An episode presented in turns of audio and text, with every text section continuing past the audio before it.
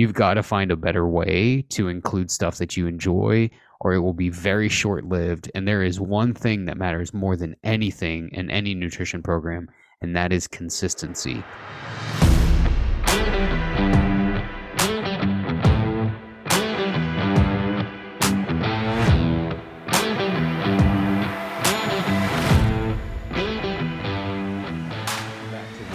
Peak Nutrition Podcast. It is Lindsay and I again. Uh, Lindsay and I here again this week.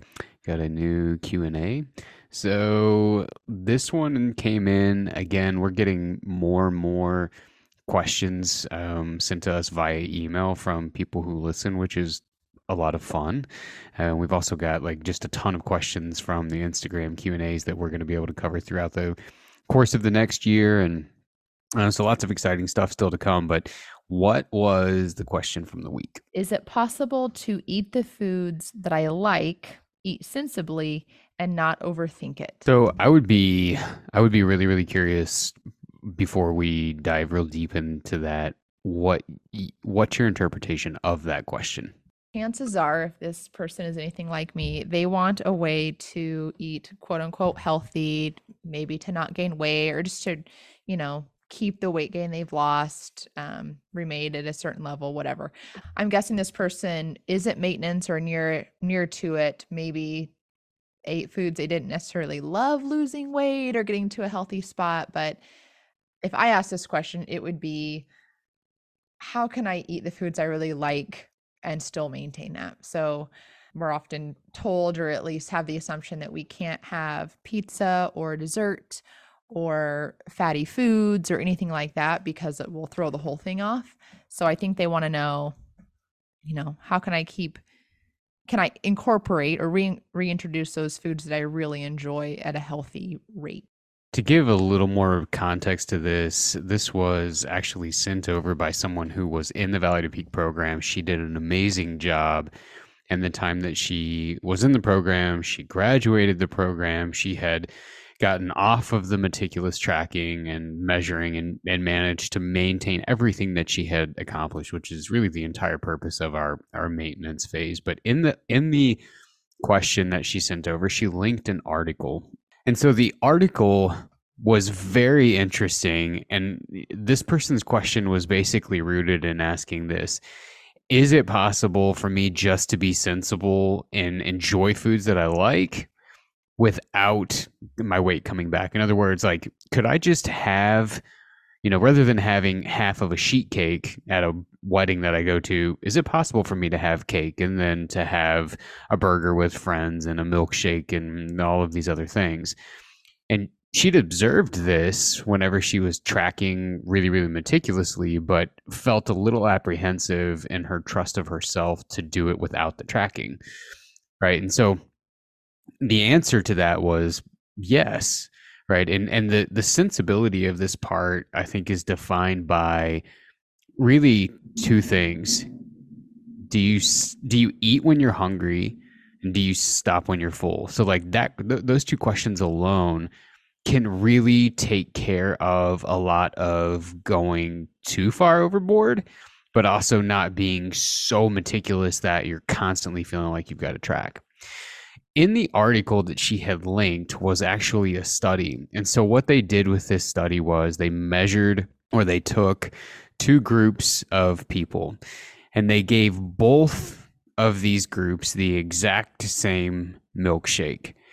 They split the group in half though, and they told half of that group, look, this is a very indulgent, very high calorie milkshake, right? You're going to get a lot of calories from this but it's going to feel really decadent. They told the other group, keep in mind, this is the exact same milkshake for both groups. They told the other group, this is a very, very sensible milkshake. And that was the exact terminology they used. This is a sensible milkshake, only 140 calories. The indulgent group, they told them it's 620. But remember, same milkshake. And so what they did was they then gave each group that milkshake and they measured hormones, which is really good part to think about in the study because they're not taking like people's subjective opinions. They are literally measuring blood markers to evaluate whether or not we'll talk about what they evaluated, but they're, blood markers. They're not people's subjective opinions. In other words, you can't lie. You can't beat the system, right? So what they measured was the hunger hormone. They measured it before the milkshake and after the milkshake. Keep in mind, same milkshake. What they found was the group that had the sensible milkshake, the one that they thought was lower in calories, had higher hunger hormone levels after that milkshake compared to the group who thought they were getting an indulgent 620 calorie milkshake. And so the findings of the study and and basically that outcome suggest and you can't like you can't cast the net really broad and say oh well indulgent milkshakes mean you're not going to be as hungry or, or, you know sensible milkshakes mean that you're going to be hungrier. What it basically says was in this group and you could tease this out over a, a larger group and it would be interesting but basically says the way you think about what you are getting really really really impacts whether or not you feel satisfied. So uh, this idea of having to be married to a diet full of white rice boiled chicken breast, steamed broccoli, egg whites, bro foods. No one wants to sign up for that. And so this person's question basically was saying like is there value just being sensible and indulging in things that are higher calorie and so the study would suggest yes and i think even in working people with even in with working with people we have seen the more that people give themselves the permission to just enjoy the food that they like the more the more they're able to adhere to the structure of what their what their plan says. I don't know how this plays into that specific study or how, you know what the result of this would be, but I find that often people will say when they I don't make the things myself. So that would be a bad example. When people make things for me, they say, "Oh, this is healthy because this is healthy because I used honey not sugar. This is healthy because I left this out. This is healthy because you know, whatever. Sometimes I wonder, using what they learned in that study, if people are told or tell themselves this is quote unquote healthy, do they end up indulging more? Do they tell themselves, oh no, I'm satisfied. I can go overboard because it is healthy. I, I, I don't know. Just makes me wonder. It's a really, really interesting topic for a couple of reasons. So, there this this kind of goes back to the age old topic of is it better to have just a little bit of the quote unquote real thing? Or is it better to have a lot of the quote unquote you know mimic? So for in other words would it be better to have full fat full sugar full send ice cream and just have a little bit of it for let's say 100 calories? Or would it be better to have multiple scoops of sugar free no fat ice chipped vanilla ice cream for the same calorie allotment. And a lot of that's going to depend on preference. And so, like, what you were saying is what we do find over and over again. This is especially true of artificial sweeteners. So, artificial sweeteners, in and of themselves, cannot cause a person's calorie intake to increase and put on weight. Chemically, it's impossible. What we do find is that people who consume artificial sweeteners generally tell themselves, I'm saving calories over here, so I can have more of this over there. What would that look like? Maybe you go to the, the this is such a bad um such a bad example, but maybe you go to McDonald's, right? And you get the Diet Coke with your meal. No calories in the Coke, so the brain says, well, I'm saving there. I'm going to go for the two apple pies because, well, number one, they're only 99 cents. And number two, I've saved calories on the soda, so I have room for those apple pies. Well, you're not going to see any progress made towards your weight loss consuming two double cheeseburgers, a large fry, and two apple pies, even if you get the Diet Coke. So it still is excess calorie consumption that's causing the issue. But to your point, yes, people tell themselves, since I have saved here, I will spend there. I think one of the greatest parallels for nutrition is money, right? I mean, we do the same thing somewhere else. If if you, you know, I'm gonna I'm gonna choose the lower cost item because then that's gonna give me ten more dollars to get the titanium spork to take on the trip. Ask me how I know. it's the type of crap that you see me do all the time. But the other thing is, it's really interesting that you asked the question because for me personally, this was something I was constantly teetering towards back and forth between in my own weight loss. And for me, food volume helped tremendously to for me to lose my weight. In other words, I would rather have massive amounts of the fake stuff because it caused me to feel full than just a little bit of the real stuff. For because because for me it wasn't so much about taste. If I could get like even a bad mimic of the real thing, but it made me feel full, like that's what I would pick. What would you pick? A whole bunch of the real thing, of course. you know, the Diet Coke thing makes sense, right? That you talked about, okay, I'll save I'll save on the Diet Coke or I'll save on the sugar free or I'll say, you know, save here or there and then you go overboard on something else. That makes sense. It makes sense why that's not effective.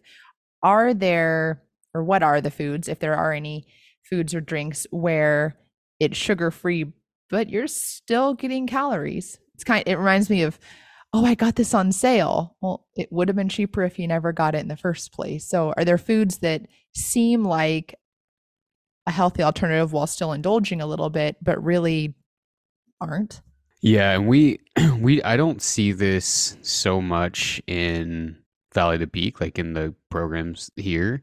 Saw this all the time in the hospital.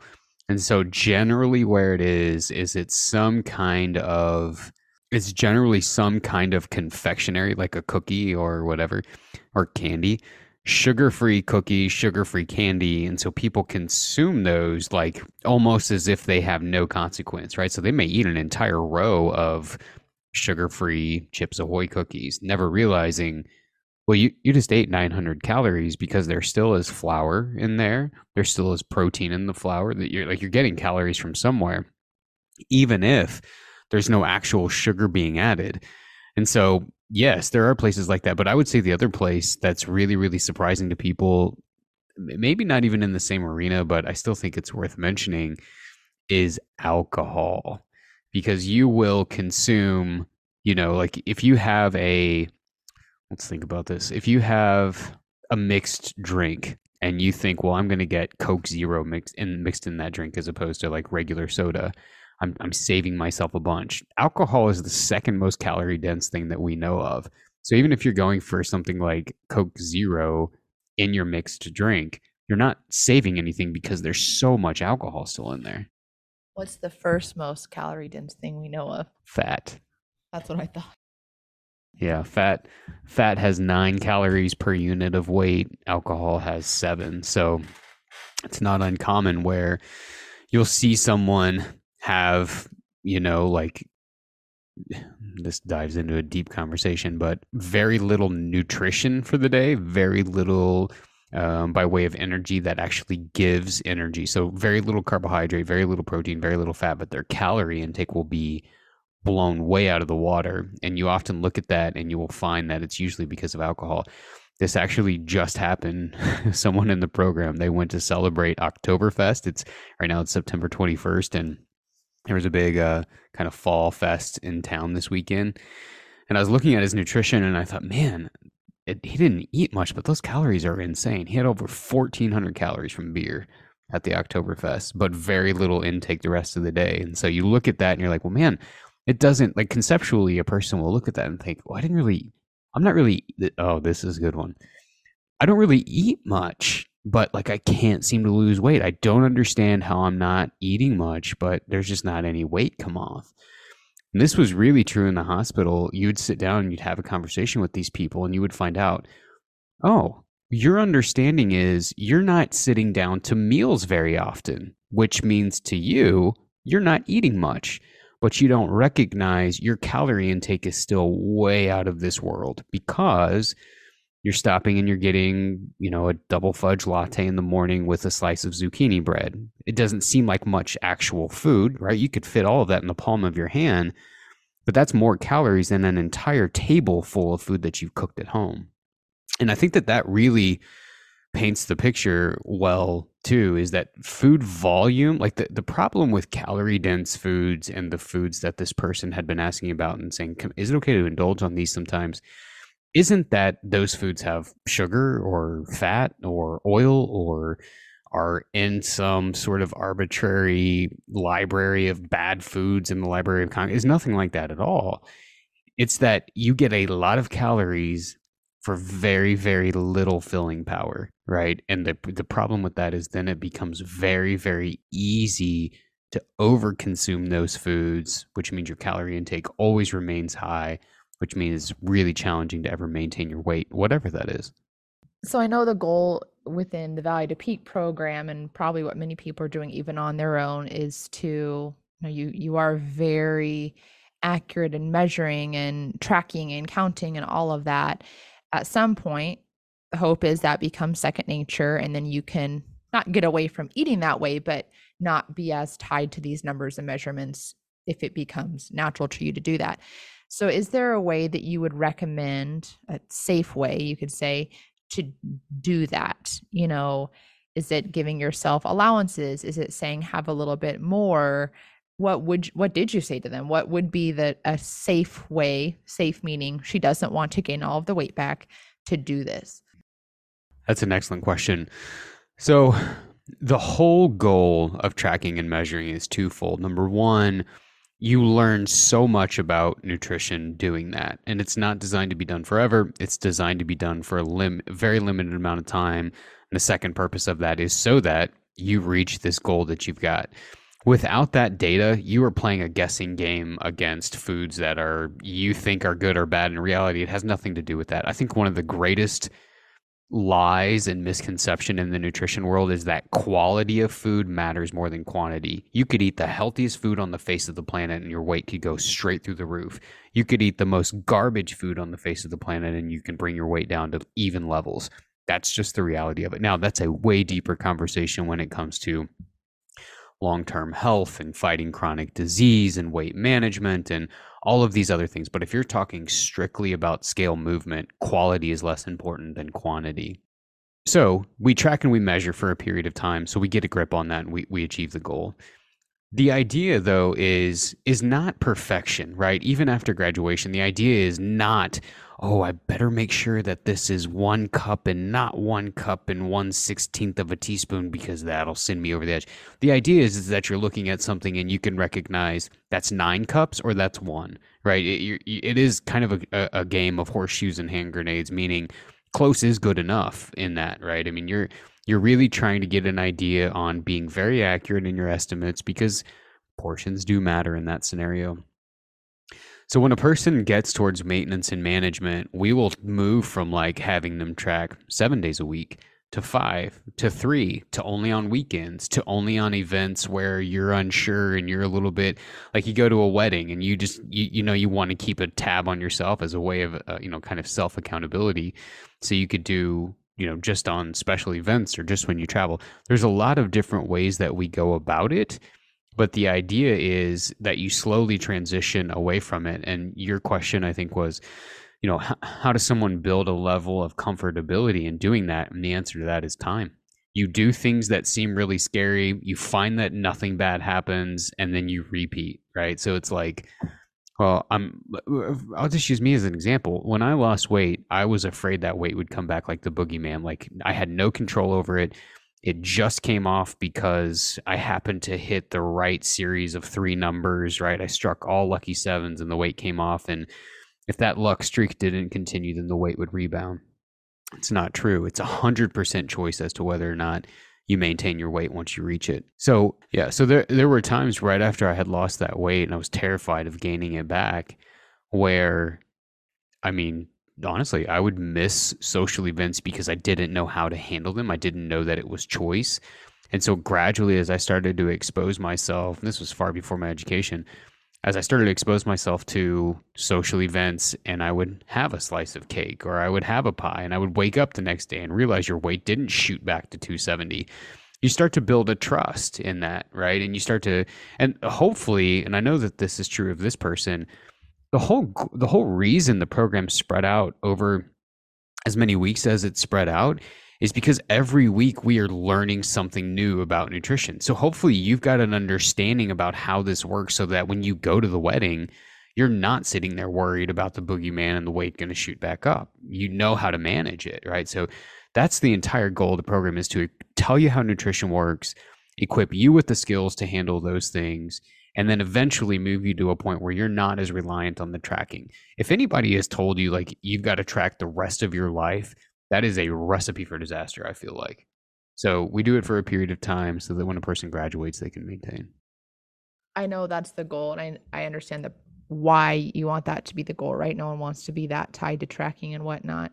After they do graduate, after they are, you know, maybe comfortable or getting comfortable not tracking, how do people know how much they should be eating without measuring? Is it they've just got so used to it? Like we tend to eat the same foods over and over, to, you know, each day, each week we have the same types of dinners, the same breakfast. So once I would learn the calories of those things, I wouldn't need to track them anymore. But if people want a more fluid approach or more flexibility in their diet, is it just that they're used to eating a certain way? Does their body not crave it anymore? Do they have to wait till they like gain weight and then go, "Oh, I track I didn't track. I shouldn't have done that." I mean, how what does it turn into ideally when tracking is over? Yeah, it's a good question. Well, uh, so part of it is that yes, while you're tracking, you are seeing relative to my goals, like what did my intake look like? Right? Like what is a baseline for me? What what did I and, and you do, you build a you build a memory bank of realizing like I wasn't doing quite this much whenever I was maintaining a weight that I felt good at and I was able to move at and I was able to do things I loved at. I didn't feel like it was hard to get out of bed at. You remember those things because you've built a structure over several weeks about them. So you're you know, you can evaluate it on that sense. The other thing that we lean into once a person gets towards maintenance and management is this idea of, and this is a little bit of a woo woo terminology. So I don't love the terminology, but it, the word literally defines it very well, which is intuitive eating. Am I hungry? Then you eat. Am I full? Then you stop. right? I mean that it, it is somewhat that simple. Now again, like one of the things that we are working on throughout the weeks that we're together is okay, you don't have to eat the bro foods all the time. It doesn't have to be spinach and egg whites every morning. But how can we improve the quality if even marginally above what you're what you used to do? That's going to likely mean you get more filling power at those meal meals and that's going to naturally make you eat less calories because a lot of the bro foods do have less calories but are more filling. So there's value in both but the message that's lost so much today is you can't ever eat anything you like. You've got to stick only to the bro foods and those probably need to be of the highest quality because of insert you know whatever polarizing message is out there now and those things also aren't aren't true. So to answer your question learning in the time that you're in the program or if you're not in the program spend some time trying to just improve a couple of things in your diet and rely on those. Spend some time tracking spend some time measuring so you know what your baselines are at the weight that you feel comfortable at whatever that is. It doesn't have to be close to a bmi chart it just should be a weight that you feel comfortable at that and do things that you love to do without any issue or any hindrance to to doing those things as well as a weight that isn't causing you any health problems like chronic disease or whatever and then eventually move into more of that intuitive eating piece of things. I think one other thing to bring up is there is this um, there's a there's a database and I think I might have mentioned it before. It's called the National Weight Control Registry, which is just this giant database of people who have lost, I think it's like 20% of their weight or more, and then kept that weight off for a year or longer. And they send a survey out to um, these people every year and they have them answer it. And I'm a part of that database. They have over the years found Uh, found similarities among the groups like what do all these people have in common? And it is worth noting that over 98% of them modified their food intake in some way to lose weight meaning they weren't just reliant on exercise and none of them basically just kept doing what they were doing prior to their weight loss but you know the weight magically came about. So yeah i think that there is uh, like it seems obvious but i've learned it's not obvious. You do have to change something. So you don't have to give up everything. And whether or not you choose something that's crazy indulgent or not indulgent like those two groups right? Whether it's whether you're in the really in, indulgent group or you choose to do lower calorie stuff it's possible to do either of those and maintain your weight. But i will say this whatever route you choose, you have to like it. And that was the that was at the core of her question whenever she sent it in was basically is it possible to manage this and just simply enjoy what I do? I think it I don't think it's just possible. I think it's like an absolute. You have to. So if you're finding yourself doing stuff that just like you hate, you've got to find a better way to include stuff that you enjoy or it will be very short lived. And there is one thing that matters more than anything in any nutrition program, and that is consistency. So if you can't consistently do something because your plan sucks, you've got to find a different way. I don't mean this to be a downer, more hopefully as an awareness and just because I'm curious, awareness for people that are trying to make, you know, better nutrition choices. What is maybe what's the hardest habit to break or the most deceptive one? Is it quality of food? Is it overeating? Is it, you know, is there something that you've noticed is the hardest habit to break or the habit that creeps in the quickest when people do try to loosen the reins a bit? Yeah, well the biggest I think I think the biggest misconception is that quality matters more than quantity. To me there's no question that that I mean I've seen people with the highest quality diets and the most expensive grocery bills be in terrible health condition because they can't control the quantity. I've seen other people be in positions where they simply cannot cook at home. They have to rely on a drive-through because of their schedule and they've dropped weight. Now, the interesting thing is is that usually when you bring a weight into the parameters that's healthy for your body, most of the health problems that people tie to nutrition also go away. So it's not necessarily the quantity or the or it's not necessarily the quality of the food that's driving a lot of health problems. It's that people eat too much of everything that drives the weight up, that brings on the health issues. So that's what I would say there. The other thing would be, um, and I would also add into that the whole idea of like, well, I don't really eat much. It doesn't matter whether or not your meals are small or big. Total calorie intake is always going to matter. The other thing that I would say is the hardest habit to break is not eating all day long, right? Not nibbling on little things here and there and stopping by the boss's desk and having a little mini Kit Kat and grabbing a latte down at the coffee bar. I think like I think for me if I could have met myself 20 years ago and given myself one piece of advice it would be this. Just eat 3 meals a day. Don't eat any calories outside of those 3 meals. Stop start when you're hungry, stop when you're full. It doesn't matter what you eat when you do that that would take care of a large majority of many people what they perceive as their as their their weight issues.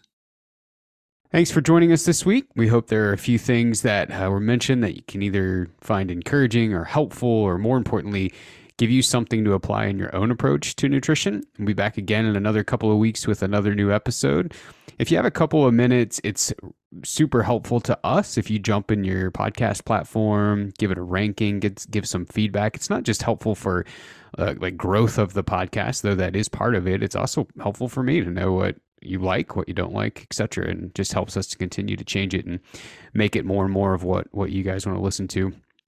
If there's a question about nutrition or a topic you want to hear covered on the podcast, you can shoot those over to info at v2pnutrition.com and we would be glad to cover them.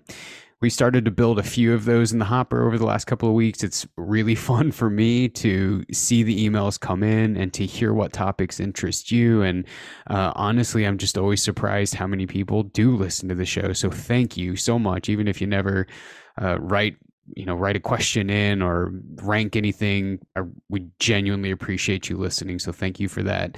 Also remember that the hashtag gummy in the wild contest will go through november mostly because i'll still be out until then and i know a lot of other people will be too so it gives you the chance to be out and about enjoying the woods enjoying doing whatever it is that you enjoy doing with your friends and family taking some cool pictures of Gummy in the wild and perhaps winning some uh, some great prizes from Exo and Argali and Exped, Ivory Holsters, and a lot of other really great folks that um, I know personally and are also just small business owners and most importantly make great products.